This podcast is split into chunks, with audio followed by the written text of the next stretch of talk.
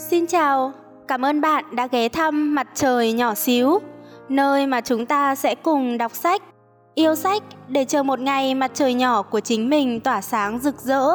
Mình là Xíu, hôm nay chúng ta sẽ cùng đọc tiếp cuốn sách mang tên Đợi đi, vết thương nào rồi cũng sẽ lành của tác giả Lưu Tư Hạo, dịch giả Liêu Dương Ca, nhà xuất bản Phụ nữ Việt Nam.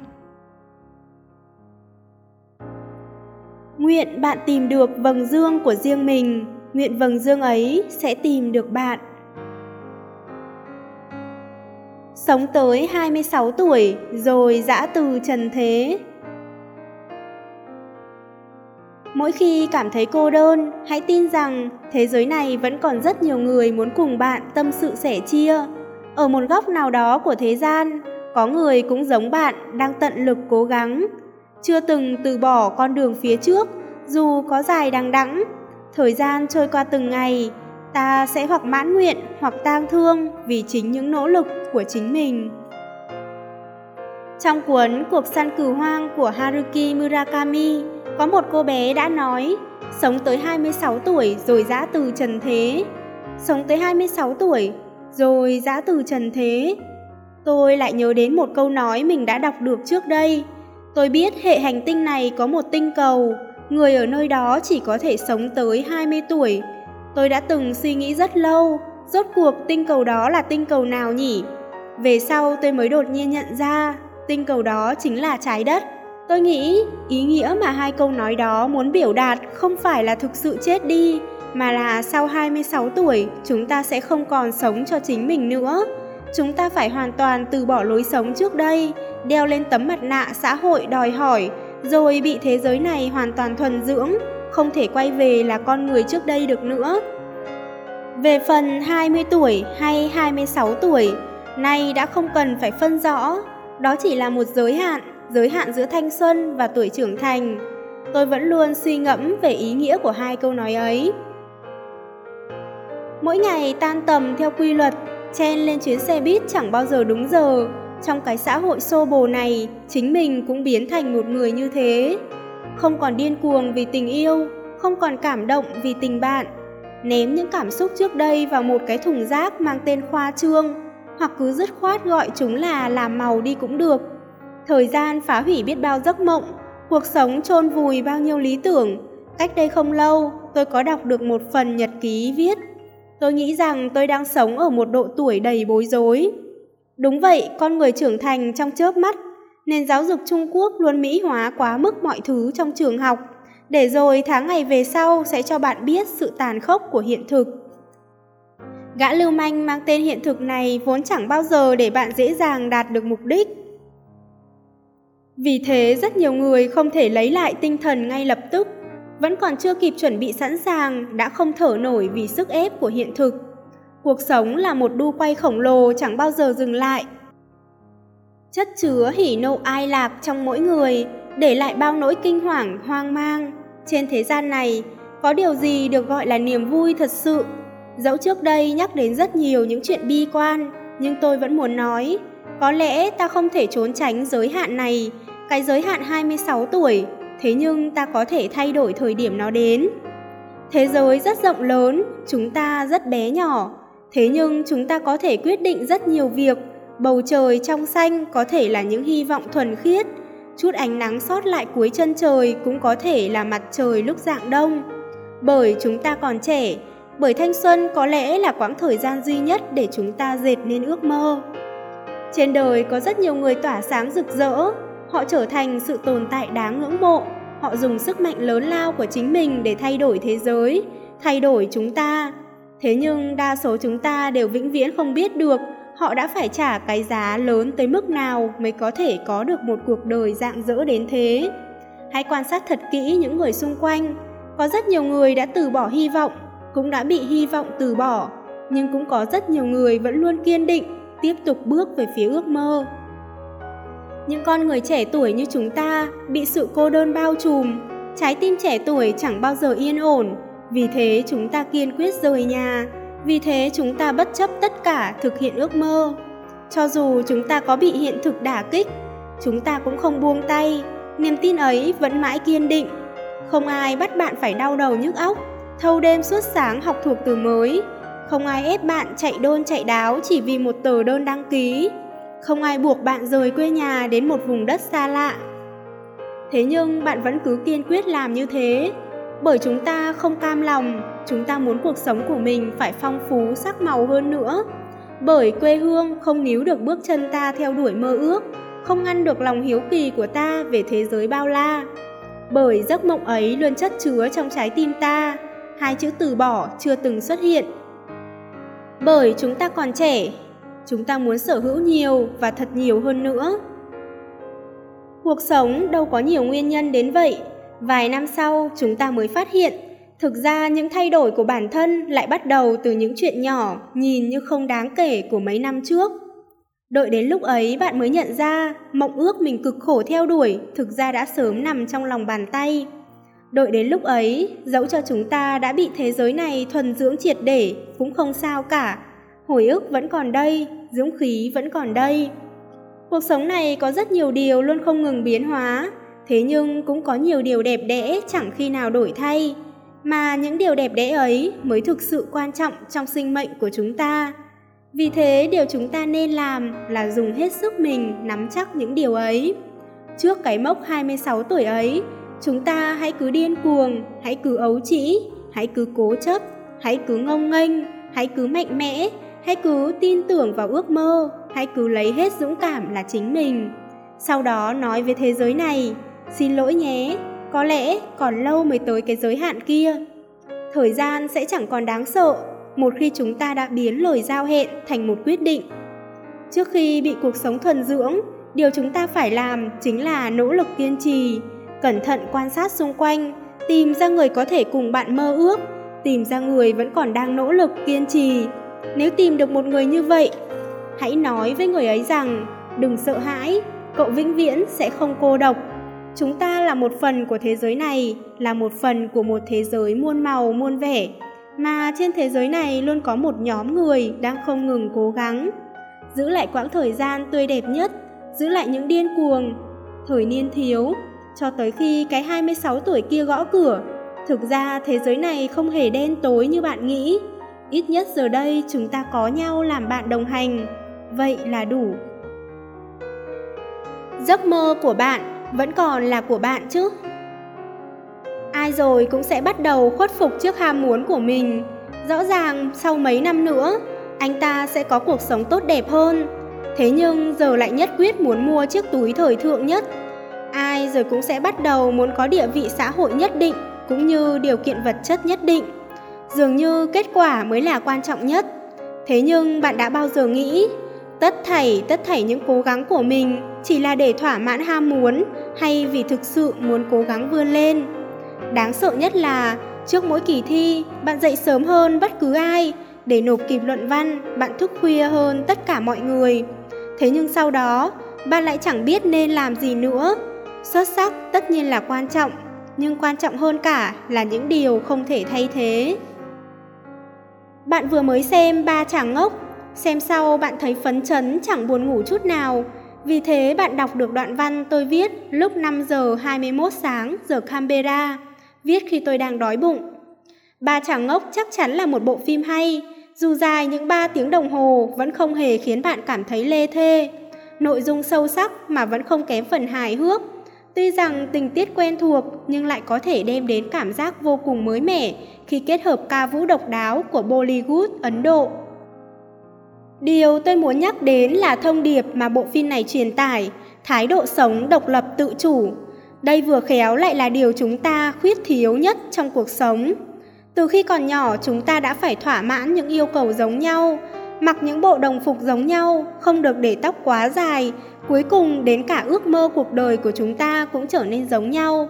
Tốt nghiệp cấp 2, thi đỗ vào trường cấp 3 trọng điểm, cấp 3 cố gắng để thi đỗ vào một trường đại học trọng điểm, tìm một công việc ổn định, mua một chiếc ô tô ra hồn, có một căn nhà khá khẩm rồi sống một cuộc sống có vẻ tốt đẹp. Bạn của trước đây đã từng rất cố chấp với suy nghĩ của mình. Bạn của trước đây đã từng chẳng quan trọng việc không được thế giới thấu hiểu. Thế nhưng đến một ngày nọ, bạn nhận ra mình đang nghe những bài hát thịnh hành nhất, đang xem bộ phim ăn khách nhất, đến những địa điểm hấp dẫn nhất, đọc những quyển sách bán chạy nhất. Bạn đã biến thành con người như vậy từ bao giờ nhỉ? Bạn có dám khác với mọi người dù chỉ một chút không? Người mẹ thân thương của tôi đã từng nói, thế nào rồi cũng đến lúc những khía cạnh gai góc của con sẽ bị thế giới mài mòn, con sẽ rút bỏ những cái gai trên người, con sẽ mỉm cười đối đáp với những kẻ con ghét, con sẽ trở thành một người điềm đạm, trưởng thành. Tôi thường cảm thấy còn chưa kịp chuẩn bị sẵn sàng thì đã trưởng thành mất rồi. Thế giới của người lớn khó hiểu hơn trong tưởng tượng rất nhiều. Ở đó có rất nhiều chữ không thể tra trong từ điển, có rất nhiều chuyện dù ta đã cố gắng làm thật tốt nhưng vẫn chẳng được ai đánh giá cao. Ai mà không từng muốn thanh xuân của mình lấp lánh ánh sáng, ai mà không từng muốn trải qua một số chuyện đặc sắc, đến những nơi đặc biệt, ai mà không từng muốn trải qua những năm tháng oanh liệt, sở hữu ước mơ của chính mình. Thế nhưng vì sao chúng ta lại trở nên càng lúc càng giống nhau, ước mơ lại dần chuyển sang kiếm được thật nhiều tiền, ở căn nhà thật đẹp, mua chiếc điện thoại đắt tiền, có cô bạn gái xinh xắn để khoe mẽ với mọi người, rồi sống một cuộc đời kiểu mẫu. Nếu ai cũng ước mơ y hệt, vậy thì đó có còn là ước mơ nữa không? Tôi đã từng viết trong nghĩ quá nhiều thế này. Một ngày nọ, tôi đến một nơi được xây toàn bằng vàng, cây làm bằng vàng, hoa làm bằng vàng, quần áo làm bằng vàng, ô tô làm bằng vàng, nhà ở cũng làm bằng vàng. Đến cả đường đi cũng làm bằng vàng nốt. Đây quả là một nơi giàu có, tôi nghĩ. Vừa đến cổng tôi đã nghe đám hộ vệ nói, mau vào tham kiến quốc vương. Lúc này tôi mới để ý quốc vương đang đứng cách đó không xa. Ông ta mặc y phục làm bằng vàng, bên ngoài còn đeo rất nhiều đồ trang sức bằng vàng nữa. Ông ta đội vương miện màu vàng, trên vương miện khảm rất nhiều vàng có hình giống kim cương. Thấy tôi không mặc quần áo làm bằng vàng, ông ta liền đắc ý nói, có muốn mặc đồ làm bằng vàng không? Nơi đây của ta vàng dùng không bao giờ hết. Ta là quốc vương, vì thế ta có nhiều vàng nhất. Ta là quốc vương, mọi người đều phải tuân lệnh ta, ông ta lớn giọng nói như thế. Tôi lắc đầu đáp lại, tôi không muốn mặc những bộ đồ bằng vàng, chúng quá nặng, cũng quá cứng. Quốc vương rất hiếm khi bị từ chối, nên chuyện này ít nhiều cũng khiến ông ta không vui. Thế nhưng ông ta là quốc vương cơ mà, sao có thể so với thường dân như tôi được? Ta có nhiều vàng nhất. Ông ta nhắc lại lời nói ban nãy, ta là quốc vương, ta có quyền lực lớn nhất. Ông ta lại nói một câu nữa. Ta là quốc vương, ta có thể làm được những việc mà nhiều kẻ khác không làm được. Thế nhưng tôi chẳng có cảm xúc gì với những lời này hơn nữa còn cảm thấy chúng thật nhạt nhẽo. Ông ta nổi nóng, đùng đùng giận dữ nói với tôi, vì sao ngươi không ca ngợi? Tôi chỉ lắc đầu nói, tất cả những điều ngài nói đều rất vĩ đại, thế nhưng đó lại không phải những gì tôi mong muốn. Ông ta cũng lắc đầu, cho rằng tôi thật là ngu xuẩn. Ông ta đưa tôi đi thăm vườn hoa, cho tôi xem những bảo vật độc nhất vô nhị, xem chú chim đắt đỏ nhất thế gian đang bị nhốt trong lồng. Ông ta nói, nhà ngươi xem đi, con chim này đắt giá nhất thế gian đấy. Ông ta đưa tôi đi xem căn phòng chất đầy những bảo vật mà ông ta thu thập được. Ông ta nói, nhà ngươi xem, đây là bức tranh chữ quý báu nhất thế gian, đây là bình hoa giá trị nhất thế gian. Ông ta đưa tôi đi xem phòng làm việc. Ông ta nói, nhà ngươi xem, đây là bức thư pháp độc nhất vô nhị trên thế giới. Ông ta đưa xem gara của ông ta. Ông ta nói, nhà ngươi xem, ở đây có chiếc xe đắt tiền nhất trên thế giới. Ông ta đưa tôi ra khỏi cung điện rồi quay đầu lại. Ông ta nói, nhà ngươi xem, đây là tòa nhà đắt giá nhất trên thế giới. Ông ta nói, nhà ngươi xem, ta giàu có biết chừng nào, quốc vương ở bất cứ quốc gia nào cũng không thể có được nhiều tiền hơn ta. Quốc vương ở bất cứ quốc gia nào cũng không thể có địa vị cao hơn ta. Tôi cúi chào ông ta rồi nói, thế nhưng xe của ngài không lái được, bức thư pháp của ngài không dùng được, lọ hoa của ngài cũng không thể cắm hoa, tranh chữ của ngài cũng chỉ có thể cất giữ trong tủ, chú chim của ngài cũng chẳng bao giờ chịu cất tiếng hót. Vậy thì tất cả còn có ý nghĩa gì? Tại Melbourne, tại Canberra, tại Thượng Hải, có rất nhiều người có thể giành được điểm A, giành được HD, có thể hòa nhập rất tốt. Đại đa số bọn họ đều có sự nghiệp phát triển. Thế nhưng hầu hết bọn họ đều không thực sự yêu thích ngành học của mình hoặc không hề biết điều mình mong muốn là gì. Vậy thì dốc sức theo đuổi còn có ý nghĩa gì nữa? Thế giới mà chúng ta đang sống khiến bạn quên đi bản thân của quá khứ, khiến bạn trở thành một quốc vương kiêu ngạo nhưng cô độc. Trường học khiến bạn trở nên dập khuôn máy móc. Số học chẳng còn tác dụng nào khác ngoài việc tính tiền. Bạn chẳng bao giờ chủ động đọc sách, trừ những quyển sách nhất định phải xem. Mỗi ngày bạn ngồi trước máy tính đọc bài viết 140 chữ mà không hề nhận ra cuộc sống của mình vốn không thể chỉ gói gọn trong 140 chữ này. Bạn giống phần đông mọi người. Coi những điều quần chúng yêu thích là chuẩn mực mà không quan tâm xem trong lòng mình có thật sự thích không. Khi đã 40 tuổi, bạn nhớ lại những năm tháng trước đây, ngoại trừ chút tiền của và một cuộc sống tạm bợ. Bạn còn ký ức gì của tuổi 20? Bạn còn có những trải nghiệm nào khiến bạn mỗi lần kể lại là hào hứng phấn khích? Vì thế, mỗi khi có người muốn lấy những quy phạm xã hội ra yêu cầu bạn, mỗi lần có người nhắc đến con cái nhà ai với bạn, xin hãy lớn tiếng đáp trả rằng chẳng ai có thể lấy tiêu chuẩn của mình ra để đánh giá người khác hết. Đúng vậy, xuất sắc tất nhiên là rất quan trọng, thế nhưng tôi không muốn trở thành người khác. Hãy quấn xéo cùng những điều bạn cho là đúng đi, tôi rất rõ về mong muốn của mình. Dù có thể đó chẳng phải là một con đường sáng lạn, dù có thể đó chẳng phải là một con đường bình yên, thế nhưng đó là con đường thuộc về chính tôi. Đi theo người khác thì sẽ giống như người khác, đi con đường riêng mới có thể khác biệt, mới có thể mạnh mẽ hơn, mà khác biệt thật sự quan trọng đến thế sao?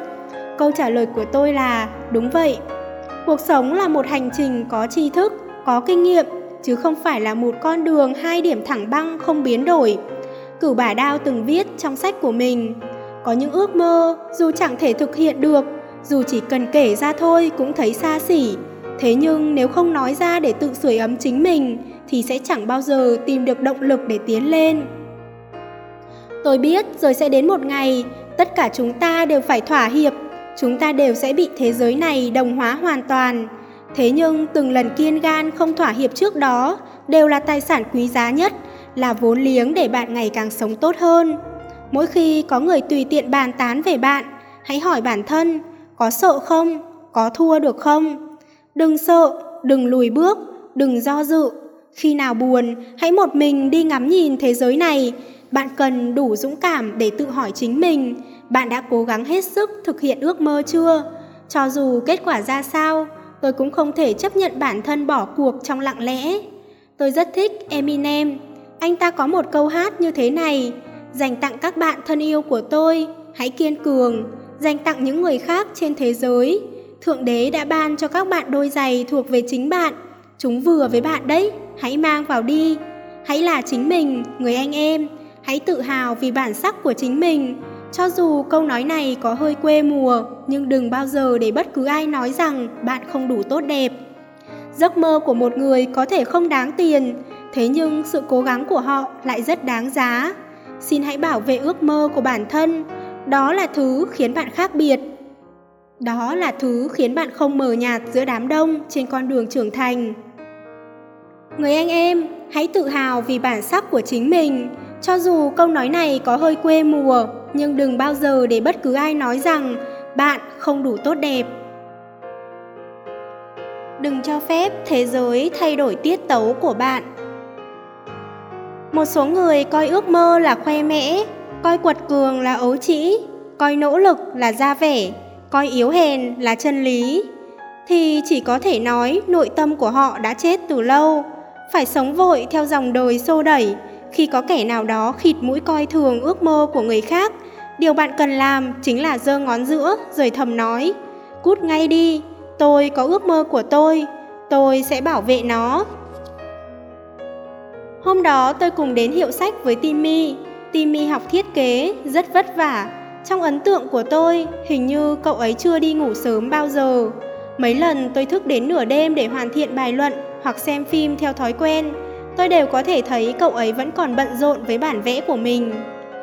Có một hôm, cậu ấy nói với tôi, cậu nói xem, vì sao hai chúng ta lại rời nhà đến cái nơi quái quỷ bên kia đại dương này để sống khổ sống sở nhỉ? Lúc đó tôi nhớ đến một câu, liền nói với cậu ấy, Nói cho cùng, chúng ta vượt biển đến nơi đất khách chịu khổ là vì chúng ta tình nguyện, chứ không phải là vì chúng ta tự rước mệt vào thân. Phải trải qua những ngày như thế này mới có thể yên tâm, cứ coi như là tự mình làm mình cảm động đi. Cậu ấy liền nói, cậu đúng là lúc nào cũng lắm triết lý. Không sai, tớ sang đây là để dình dịp screenshot được tác phẩm thiết kế thật ngầu rồi đăng lên Weibo làm màu. Nhân lúc còn trẻ thế này, tớ nhất định phải cho mình một cơ hội sánh vai với những người tài giỏi. Đây là một trong những chuyện khiến tôi có ấn tượng sâu sắc nhất về cậu ấy. Tôi cũng đã viết hẳn một bài blog về chuyện này. Một chuyện khác là về chuyến du lịch tôi đã chuẩn bị từ rất lâu. Lên mạng tìm tư liệu, tìm khách sạn và làm visa đã xong, đến cả việc mua vé máy bay cũng đã hoàn tất. Thế mà đến lúc chuẩn bị xuất phát, tôi lại bắt đầu chần chừ, cứ như thể cái người đã tuyên bố hùng hồn lúc đầu không phải là tôi vậy. Tôi liền hỏi Timmy và S, hai người trước đây một mình xuất ngoại kiểu gì vậy? Liệu có lạc đường gì đó không? S ô nhìn tôi, như thể cho rằng câu hỏi này không cần thiết phải trả lời vậy. Timmy nói, vấn đề duy nhất cậu cần suy nghĩ là cậu có thực sự muốn tới nơi đó không? Sau khi đã xuất phát, mọi chuyện đều trở nên không quan trọng nữa rồi. Về sau tôi có viết trong Cô độc là bài học tất yếu của bạn rằng bạn nhất định phải tìm được tiết tấu cuộc sống của mình, chỉ khi xuất phát mới có thể đến nơi, nếu không thì nơi nào cũng chẳng thể đến được. Xuất phát chính là việc làm có ý nghĩa nhất. Tôi đột nhiên nhận ra, người lúc nào cũng do dự trần trừ, lúc nào cũng không hạ quyết tâm, thì làm gì có tư cách thực hiện ước mơ chứ? Rất lâu về trước, tôi thường hay lên mạng lướt ren ren, lướt Weibo, xem ảnh du lịch của rất nhiều người rồi trầm trồ ngưỡng mộ. Tôi còn đọc được rất nhiều bài viết miêu tả họ đã đi Thượng Hải, đã dừng chân ở phố Guom ra sao. Lúc ấy, trong lòng tôi liền sôi trào nhiệt huyết, lập tức hạ quyết tâm học thuộc tất cả từ mới, rồi lên mạng tra rất nhiều tư liệu chuẩn bị cho địa điểm tiếp theo mình muốn đến. Sau đó thì sao? Sau đó tôi chẳng đi đâu hết. Vì sao lại chẳng đi tới đâu cả? Tôi phải thừa nhận rằng mình là người mắc bệnh chây ì khá nghiêm trọng. Cái bệnh này bắt nguồn từ lần làm bài tập cách đây rất lâu về trước, khi tôi phải viết một bài luận dài 2.000 từ. Trước thời hạn nộp 15 ngày đã biết đề tài, vậy mà tôi cứ dây dưa mãi đến tận 2 ngày cuối cùng mới bắt đầu làm. Cảm giác vội vã và lo lắng thúc đẩy tôi viết không ngừng nghỉ, ấy thế mà số điểm tôi đạt được lại không hề thấp. Vì thế tôi bắt đầu mang tâm lý ăn may, cảm thấy mình chỉ thích hợp làm việc dưới áp lực của deadline.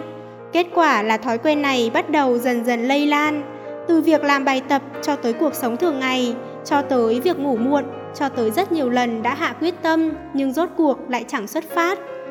Tôi hiểu rõ, thứ kéo tôi lại chính là tư tưởng ngày càng bành trướng và năng lực hành động càng ngày càng trì trệ của bản thân.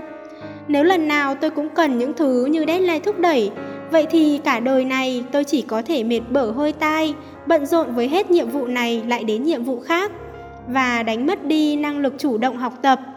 Song bệnh chây ý không chỉ ảnh hưởng đến việc học mà còn ảnh hưởng đến mọi mặt cuộc sống của tôi. Ví dụ như việc du lịch đã nói ở trên, bởi lần lữa hết lần này đến lần khác, tôi rốt cuộc đã đánh mất phương hướng và cảm thức ban đầu, mà ước mơ cũng sẽ như thế. Làm thế nào để xử lý được bệnh chây ý? Tôi đã suy nghĩ vấn đề này rất lâu, cuối cùng cũng đút rút ra được một chân lý. Tất cả những tác nhân bên ngoài sẽ không để bạn chị dứt bệnh chây ý, bởi dù bạn có lập bao nhiêu kế hoạch, những tác nhân đó sẽ luôn cản trở bạn. Nếu trong tương lai, chúng ta không muốn phải buồn giàu vì tài năng của mình bị mai một, phải rơi nước mắt vì tuổi xuân của chúng ta đã trôi qua, nếu như chúng ta không muốn trì trệ, không muốn do dự mỗi lần ra quyết định nữa. Nếu như chúng ta không muốn sống một cuộc sống tưởng chừng đúng đắn mà thực ra lại sai lầm như thế nữa, vậy thì chúng ta nhất định phải tìm ra một tiết tấu thuộc về riêng mình. Nói một cách đơn giản, ngay từ khi bắt đầu, bạn phải dựa theo tiến độ mình đề ra mà tiến hành tuần tự chuẩn xác. Phải nói với chính mình rằng hiện thực không chấp nhận sự lần lữa phải hành động cho dù mỗi bước có chậm đến đâu quan trọng là phải hành động. Sau khi nhận thức được điều này, tôi hiểu rằng mình nhất định phải thay đổi. Có một ngày tôi hiếm hoi dậy sớm được một lần để đến thư viện, cầm cuốn sách mình mang theo từ Trung Quốc, Tôi đọc một lèo đến cuối ngày, mãi cho đến khi bụng đói cồn cào mới chịu đóng sách lại. Lúc này tôi nhận ra, nguyên nhân khiến mình càng lúc càng lo âu, càng lúc càng trì trệ là do tôi đã để dồn đống quá nhiều việc. Cũng giống như vòng lặp ma quỷ, bởi muốn xem quá nhiều thứ nên chẳng xem thứ gì cả, bởi chẳng xem thứ gì cả nên mọi thứ mới tích tụ ngày càng nhiều. Đợi đến khi nỗi lo âu ngày một nghiêm trọng, ta đã không còn biết phải bắt đầu từ đâu nữa rồi. Vì thế biện pháp tốt nhất là bắt đầu hành động đi. Thực ra học thuộc mấy trăm từ mới trong một tháng khó đến thế sao? Thực ra việc đọc hết một cuốn sách trong một tuần khó đến thế sao? Thực ra du lịch một mình với một chiếc máy ảnh khó đến thế sao? Đúng vậy, tôi biết bạn sẽ nói du lịch nghe thật là hoa mỹ, đeo máy ảnh đúng là rất màu mè. Ở thời đại mà từ thanh niên sống ảo đã bị lạm dụng như hiện nay, có quá nhiều điều bị gắn mác là kiểu cách, thậm chí nhiều khi ước mơ của bạn thường bị người khác cho là khoe mẽ. Đúng thế, bạn ghét bị người ta phán xét, nhưng quan điểm của người khác quan trọng đến thế sao? Nhất định phải đợi đến khi người ta thi đỗ vào trường đại học bạn mong ước, chụp được những bức ảnh mà bạn muốn chụp, bạn mới cảm thấy hối hận sao? Mơ ước chính là thứ khi bạn bắt đầu theo đuổi, bạn liền biết rất có thể nó sẽ không trở thành hiện thực. Có điều bạn vẫn cứ đuổi theo, nếu niềm hứng khởi đã cạn, vậy hãy khơi gợi những điều tích cực thêm lần nữa. Nếu bắt đầu lâm vào trì trệ, bạn hãy một mình bước đi, nhìn ngắm thế giới này. Bởi ước mơ là con đường một chiều, một khi đã đặt chân lên rồi thì không thể quay đầu được nữa. Xem phim truyền hình cảm thấy nhàm chán, chỉ ở mấy tập đầu, học thuộc từ vựng cảm thấy đau đầu, nhất là chỉ vào mấy ngày đầu thực hiện, đọc một quyển sách cũng chỉ thấy tẻ nạt nhất ở chương đầu tiên. Nếu cứ kiên trì thực hiện, không ngừng thay đổi phương pháp, khích lệ bản thân tiếp tục đến khi nó trở thành thói quen, trở thành một phần của bạn, bạn sẽ nhận ra xây dựng thói quen không hề khó. Khi những điều ấy đã trở thành thói quen của bạn, tự nhiên bạn sẽ không còn chây ý nữa. Tại sao kết quả lại trái với dự tính của chúng ta? Gần đây tôi thường nghe có người nói với mình, Kevin, cậu biết không, có rất nhiều chuyện đã được quyết định ngay từ khi cậu sinh ra rồi, ước mơ cũng chỉ là tưởng tượng ra thôi. Những người bạn cố gắng níu giữ rồi cũng sẽ rời xa bạn, cho dù bạn không bao giờ muốn mất họ, những việc bạn cố gắng làm thật tốt, thế nào cũng có người chê trách.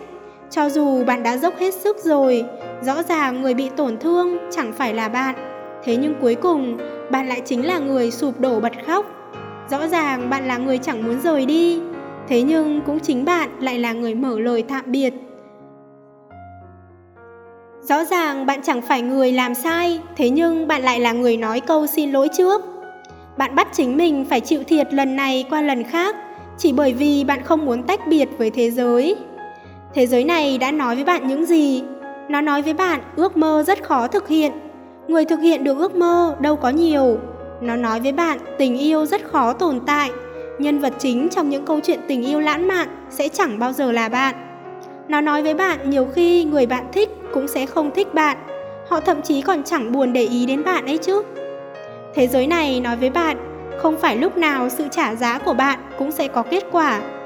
Mỗi ngày bạn gặp gỡ rất nhiều người, thế nhưng bạn lại không nhìn thấu được trái tim họ.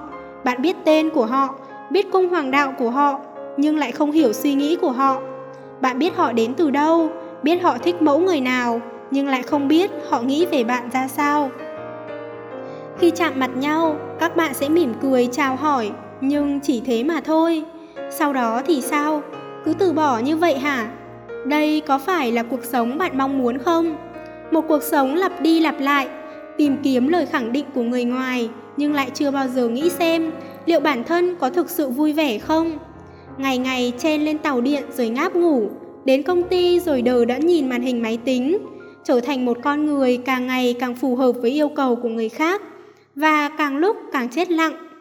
Đa phần vấn đề bạn phải đối mặt khiến bạn phản cảm, nhưng dù mọi người có không ngừng chạm vào nỗi đau của bạn mà hỏi han, bạn cũng không thể tỏ thái độ, chỉ đành mỉm cười phụ họa hoặc lấy lệ cho qua. Điều đáng sợ không phải là cuộc sống sắp kết thúc, mà là cuộc sống vốn chưa từng thực sự bắt đầu. Đối diện với thế giới đầy những nguy cơ, phải duy trì tiết tấu vốn có. Thực ra vấn đề của đa số mọi người là mỗi khi thấy không có hy vọng, họ sẽ không tiếp tục nữa. hoặc là những thất bại trong quá khứ đã khiến họ dừng bước ở hiện tại.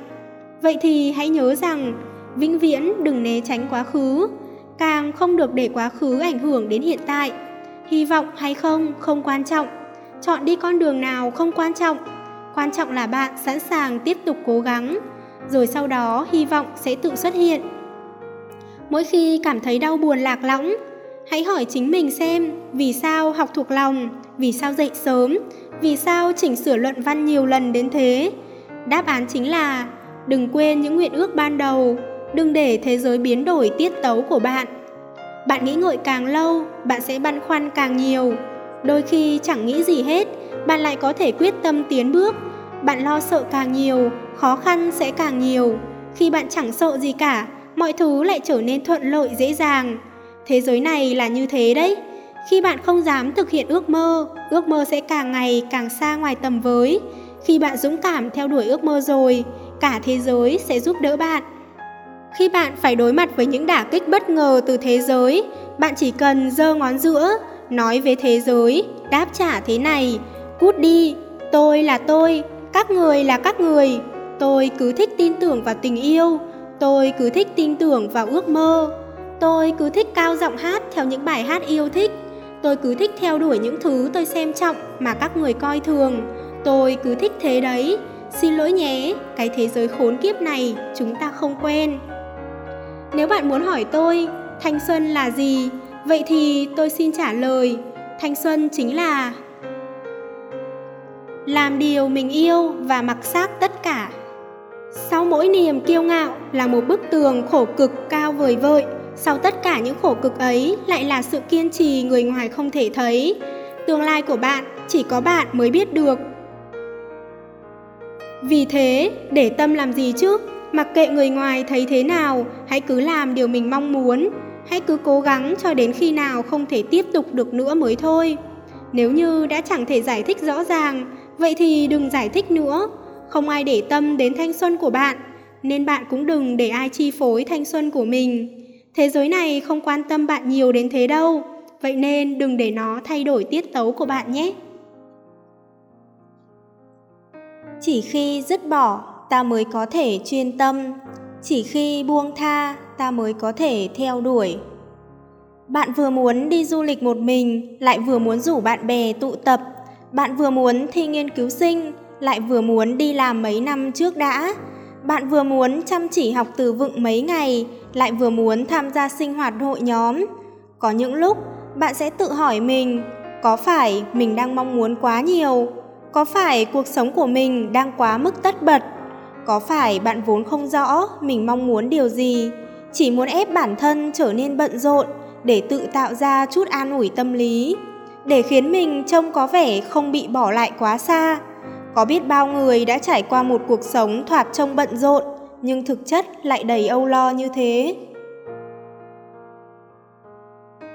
Tôi có một người bạn trước giờ chưa bao giờ trốn tiết, tích cực tham gia hoạt động xã hội, còn lãnh đạo một câu lạc bộ nào đó một đêm nọ, cô ấy đột nhiên kể với tôi rằng hai ngày nữa cô ấy sẽ chủ trì một buổi tiệc tối chào mừng người mới.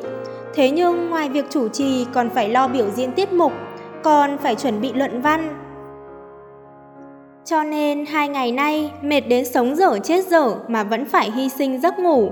Về sau, dù buổi tiệc khá thành công, cô ấy lại nói trước đây có khi cô ấy sẽ cảm thấy tự hào, còn bây giờ ngoài trừ mệt ra cũng chỉ có mệt Cô ấy muốn rút lui nhưng lại không nỡ.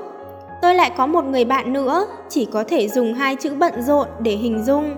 Máy tính của cậu ta tải đầy sách điện tử cũng như giáo trình, đến ngày nghỉ cậu ta cũng chẳng chịu nghỉ chơi, mà còn đi Thượng Hải để học TOEFL. Trên bàn của cậu ta lúc nào cũng phải có cuốn từ vựng bìa đỏ. Thành tích của cậu ta quả thực cũng rất xuất sắc. Một ngày nọ, cậu ta nói, thực ra cậu ta vốn không rõ mình đang học gì, không rõ chuyên ngành cậu ta đang học sẽ làm gì trong tương lai, có bận rộn hơn nữa cậu ta vẫn thấy trống rỗng. Tôi hỏi cậu ta, vậy cậu có việc gì muốn làm không? Cậu ta đáp, có chứ, thế nhưng muốn làm quá nhiều việc nên thành ra chẳng biết bắt đầu từ đâu. Cậu ta nói vừa muốn thi lên nghiên cứu sinh, vừa muốn thi vài chứng chỉ trong nước để đi du học, lại cũng vừa muốn nằm nhà đọc mấy quyển sách mới mua. Chúng ta thấy rất nhiều những người như vậy xung quanh mình. Thoạt nhìn họ có một cuộc sống vô cùng bận rộn, thế nhưng chưa chắc họ đã yêu thích những việc mình đang làm. Còn những việc họ muốn làm thì lại quá nhiều, thành ra lực bất tòng tâm. Đi du lịch thì dùng rằng không quyết định địa điểm, đứng trong hiệu sách thì trần trừ trước biển sách ngút ngàn. Những lựa chọn nhan nhản trong cuộc sống dường như có thể nghiền nát một người. Trong buổi tiệc cảm ơn thầy cô của cậu bạn thân sau khi đỗ Cambridge, cậu ta đứng trên bục, nói trong 5 năm này cậu ta chỉ nghĩ đến việc đỗ vào Cambridge. Dù thích chụp ảnh, thích vẽ tranh, cậu ta cũng từ bỏ cả. Không ai có thể sở hữu tất cả mọi thứ, đôi khi chỉ có thể chọn lấy một mà thôi. Dù lựa chọn của mình trong mắt người ngoài là vô vị hay phù phiếm, điều quan trọng là bản thân hài lòng. Nếu tham lam làm tất, cậu ta ắt sẽ chụp ảnh chẳng bằng dân chuyên, vẽ tranh chẳng bằng họa sĩ, cũng sẽ chẳng thể nào thi đỗ Cambridge được. Tìm được việc mình thực sự thích làm là một chuyện vô cùng hạnh phúc. Tôi đã đọc được câu này trong cuốn Cuộc chạy trốn lãng mạn của A Tín. Trong cuốn Lưu bút bạn bè viết cho mình, tôi cũng từng thấy một người bạn nhắc tới. Thế nhưng nếu ta có quá nhiều việc muốn làm, không sao xác định được trọng tâm thì biết phải làm sao. Trong bài viết, cô Lại Minh Châu gửi cho A Tín đã có một câu thế này. Người đa tài có quá nhiều việc muốn làm, hơn nữa làm việc nào cũng tốt, ấy mới là chuyện đáng phiền lòng. Vậy nên từ bỏ, cắt đứt hay phản bội không chỉ không thể tránh khỏi mà còn buộc phải xảy ra. Chỉ khi từ bỏ, ta mới có thể chuyên tâm, chỉ khi buông tha, ta mới có thể theo đuổi. Tôi phải thừa nhận, trong rất nhiều trường hợp, tôi là một người tùy tiện, thế nhưng với một số chuyện khác, tôi lại rất cố chấp, rất ngang ngạnh, thậm chí còn cố chấp và ngang ngạnh đến đáng sợ. Tôi có hứng thú với rất nhiều chuyện, thế nhưng chỉ say mê một số. Tôi đã từng tưởng mình có khả năng cân bằng rất tốt, có thể vừa làm được việc này, vừa thành thạo việc khác. Thế nhưng càng về sau, tôi lại càng nhận thấy có những việc phải toàn tâm toàn ý mà làm, sinh mệnh hữu hạn, việc sẽ làm trong đời thì rất nhiều, có bao nhiêu điều trong số đó ta có thể làm hoàn mỹ như mong muốn. Hãy lựa chọn làm một việc bạn yêu thích nhất và bỏ qua những việc khác đi. Hãy đạt trình độ cao nhất như bạn muốn. Hãy đạt hiệu quả cao nhất như trong tưởng tượng. Đừng bao giờ sợ ước mơ quá lớn. Chỉ có những giấc mơ lớn lao mới đủ dung chứa khả năng tiến bộ vô hạn của bạn. Đứng trên cao mới có thể phóng tầm mắt ra xa. Ước mơ cũng chính là như vậy. Nói từ một góc độ khác, hãy luôn tin rằng bản thân bạn có thể tiến xa hơn bây giờ rất nhiều. Đừng kiêu ngạo đắc ý chỉ vì chút thành công nhỏ bé trong hiện tại. Lựa chọn một điều vốn đồng nghĩa sẽ phải từ bỏ một số điều khác. Có lúc không lựa chọn gì cả lại trở thành lựa chọn tốt hơn. Không có đường lui sẽ trở thành lối thoát tốt nhất. Chúng ta dễ phạm sai lầm nhất khi cho rằng cuộc sống không ở đây. Vì thế chúng ta thường dễ dàng từ bỏ một công việc, một sở thích. Chúng ta luôn cho rằng bản thân có thể thực hiện tốt nhiều việc cùng lúc, việc này không ổn thì chuyển sang việc khác. Vì thế chúng ta cứ mãi bỏ dở giữa chừng, cho dù bạn có thể làm tốt rất nhiều việc, bạn cũng không thể nào làm mọi việc được đến mức tuyệt đối. Kết quả là bạn chỉ có thể lanh quanh trên dưới mức trung bình, chẳng thể nào đạt được trình độ mong muốn. Vì thế, hãy thử lắng nghe tiếng nói từ trái tim, đừng quan tâm đến những tiếng vỗ tay bên ngoài. Khi đã lựa chọn làm công việc yêu thích nhất, hãy coi đó như chuyện quan trọng nhất bạn cần làm, rồi thực hiện thật tốt công việc đó, chứ đừng liên tục thử sức với những việc người khác cho là tốt. Vẫn là câu ấy, chỉ khi từ bỏ, ta mới có thể chuyên tâm, chỉ khi buông tha, ta mới có thể theo đuổi. Vượt qua cám dỗ, chịu được cô độc, mãi là chìa khóa duy nhất mở ra cánh cửa thành công.